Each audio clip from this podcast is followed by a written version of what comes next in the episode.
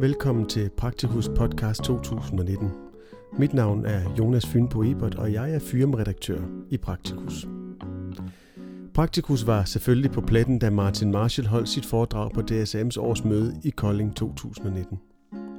Martin Marshall er professor of Healthcare Improvement i Primary Care and Population Health ved University College in London. Og om kort tid er han også formand for vores engelske søsterorganisation Royal College of General Practitioners. Han er selv praktiserende læge gennem næsten 30 år i en klinik i den østlige del af London. Og godt og vel 300 tilhører fik fornøjelsen af Martin Marshalls veloplagte foredrag med titlen Rethinking Medicine, hvor han ser på de udfordringer, som faget almen medicin står i i England, og hvordan de kan løses. Det er interessant for os, fordi vores sundhedssystemer har mange fællestræk. Og efterfølgende stillede han op til et kort interview med Praktikus' chefredaktør Ellen Louise Christensen, og det er det, som I kan høre her. Lad jer ikke forstyrre af summen og skramlen af stole, mens salen langsomt tømmes. Klap salver fra posterwalk bag salen. De hører med, når mange mennesker er samlet.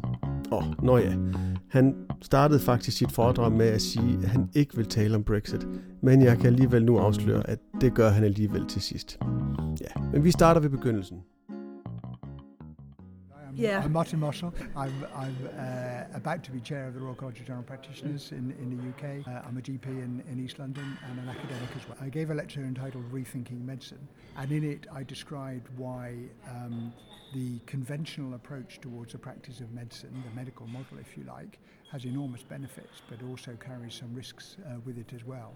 And how, as GPs, we need to think more broadly um, and we've always described that in terms of having a biopsychosocial model. But I think the way in which we've operationalized that as I might call it biopsychosocial light rather than biopsychosocial heavy. So we take it into account, but we don't actually practice outside the medical model in a way that could benefit the, the health and well-being of our patients and our communities. Martin Marshall starter altså med at beskrive, hvordan læger har forskellige tilgange til den biopsykosociale model, som er det traditionelle fundament for vores arbejde. Hvor tidligere den traditionelle biologiske tilgang til lægefaget fylder mest, så er der ved at ske en udvikling hen imod en reel integration af de øvrige delelementer. Han taler om, at vi går fra en light udgave til en mere heavy udgave af den biopsykosociale model i den måde, vi arbejder på. Spørgsmålet er så, hvordan de og vi er blevet gode til at integrere andre aspekter end lige den biologiske lægerolle i vores fag. Det har han nogle eksempler på her i det efterfølgende, hvor han beskriver, at det starter med en interesse, som giver mening for lægerne selv, men som på sigt også giver mening for sundhedsvæsenet som et hele. So I described a number of ways in the UK in which I'm seeing GPs starting to work outside by doing things like focusing on um, the risks of the medical model, overdiagnosis, focusing on social prescribing, on social determinants of mm. health, yeah. getting involved in health system improvement and leadership, whole range of different uh, activities which GPs are doing because they think that it adds value, but they're not necessarily things which we're trained to do or that, or that are rated or valued by um, policymakers and politicians.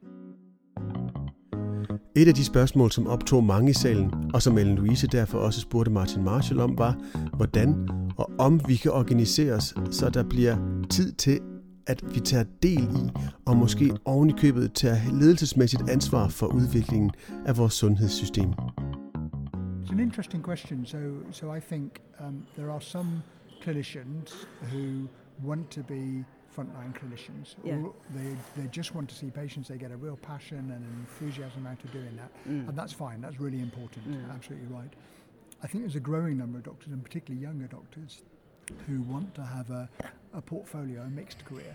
So they want to do clinical work, they want to see patients, but they also want to be researchers or teachers or system improvers or system leaders. And what we need to do, I think, is to create space to allow them uh, to do that. And that requires training and support. And most most doctors have a natural leadership capability, but that doesn't mean that they don't need to be mentored and supervised and supported to become better leaders. So it requires support.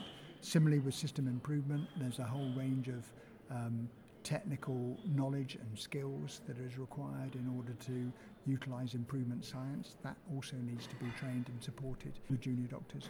So there's a there's a big um, role in building capacity and capability in order to help doctors to do different things where they really add value. Værdien af at være læge på fuld tid er stadig stor, men han understreger, at det er nødvendigt, at læger også støttes og anspores til at sammensætte en anden slags karriere, hvor man udvikler sine lederevner eller forskningsinteresser, sin tekniske viden og kunden, fordi det i sidste ende tilføjer værdi til sundhedsvæsenet. Men det kommer ikke af sig selv. Det er noget, som skal udvikles. Det naturlige spørgsmål, som kom fra salen, og som derfor også blev stillet til Marshall igen var, hvad så med relationen mellem lægen og patienten? Vi ser det som et fundament for vores arbejde, men kan vi bevare det tætte samarbejde, samtidig med, at vi skal alt det andet? So I think it is. I think we need to think differently about what that relationship means. So the, the traditional model of general practice, you'd go into general practice in your mid or late 20s. Uh, you'd work in the same general practice, maybe full time, serving the same community um, for 40 years, and then you'd retire. You'd look after generations of, of, of, families. So you know, you deliver a baby, and then you deliver their baby, and then uh, grandchild, and you know that kind of thing is is is really it's really important, and it would be lovely if we thought we could preserve that. But society isn't like that anymore. There'll be parts of the country, particularly rural areas, where you'll carry on doing that. But for many, in most countries, particularly Western countries, um, patients move around more, doctors move around more. Doctors want different things from their professional uh, mm. career. So I think we need to we need to preserve the best of that continuity of care, that relationship-based care, but we need to design it in a way that meets modern society. Det kan vi godt, siger han. Men vi skal gentænke betydningen af læge-patient-relationen. Samfundet har flyttet sig, mennesker flytter sig, og læger flytter sig. Så vi skal finde en måde at bevare det bedste fra den gamle model, så den møder det behov, der er i vores moderne tid. Spørgsmålet er så, hvordan gør vi det? requires maybe team-based mm. um, continuity. Uh, it requires us to build relationships quickly by using really exceptional consulting skills. There's sometimes it requires us to work at larger scale so that we can free up doctors to look after the patients who really benefit from continuity of care because not every, not everybody does. Not mm. every problem requires prior knowledge of a doctor. Some problems are relatively transactional and simple and, and are, are easily looked after by doctors or non-doctors who don't know the patient. Mm. Um, so we just need to be we need to be a bit cleverer, I think, about how we deliver continuity of care. Vi slutter altså med en overvejelse om, at måske er det ikke alle patienter, som i fremtiden kan eller skal tilbydes behandling efter den traditionelle Continuity of Care Model. Måske er vi nødt til at forbeholde denne måde at arbejde på til de patientgrupper, som har særligt behov for det. Og så kommer vi til det med Brexit og de udfordringer, som englænderne står i. En Louise dristede sig til at spørge om det.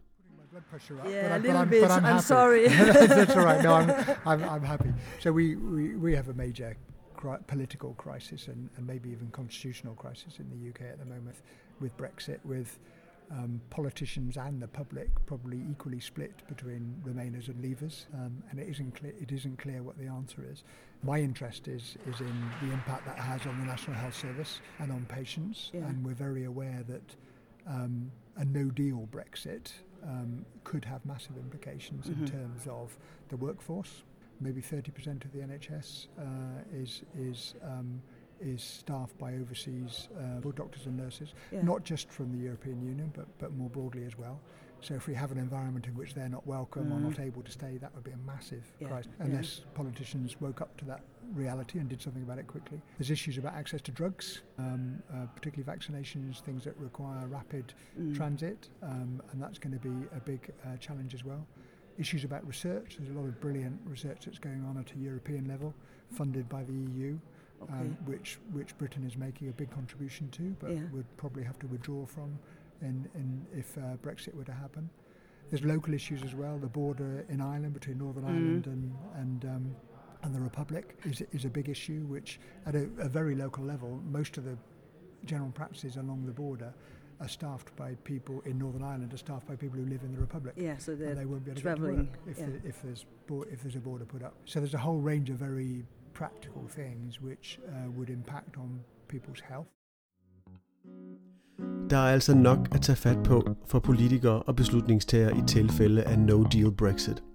Blandt andet fordi der kan blive mangel på både læger og sygeplejersker og lægemidler, og så kan det europæiske forskningssamarbejde, som England er en vigtig medspiller i, også risikere at blive påvirket. Helt i tråd med dagens tema, så slutter Marshall af med at pege på nogle af de opgaver, som han ser, at han og andre læger har i forhold til Brexit. Politisk aktivisme, siger han.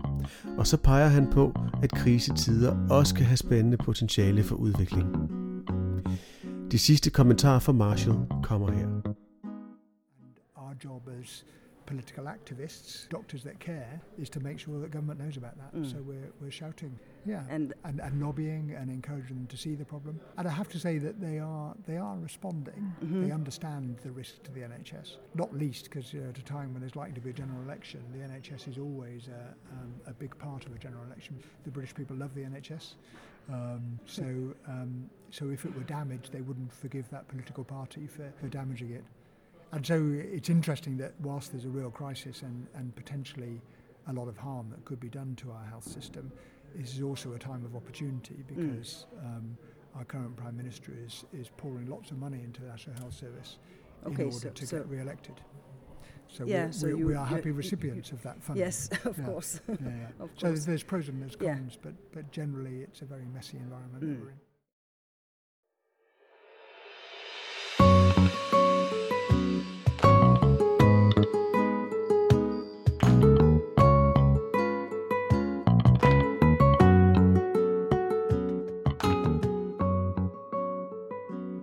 Og det var altså Ellen Louise Christensen, som stod for interview og manuskript.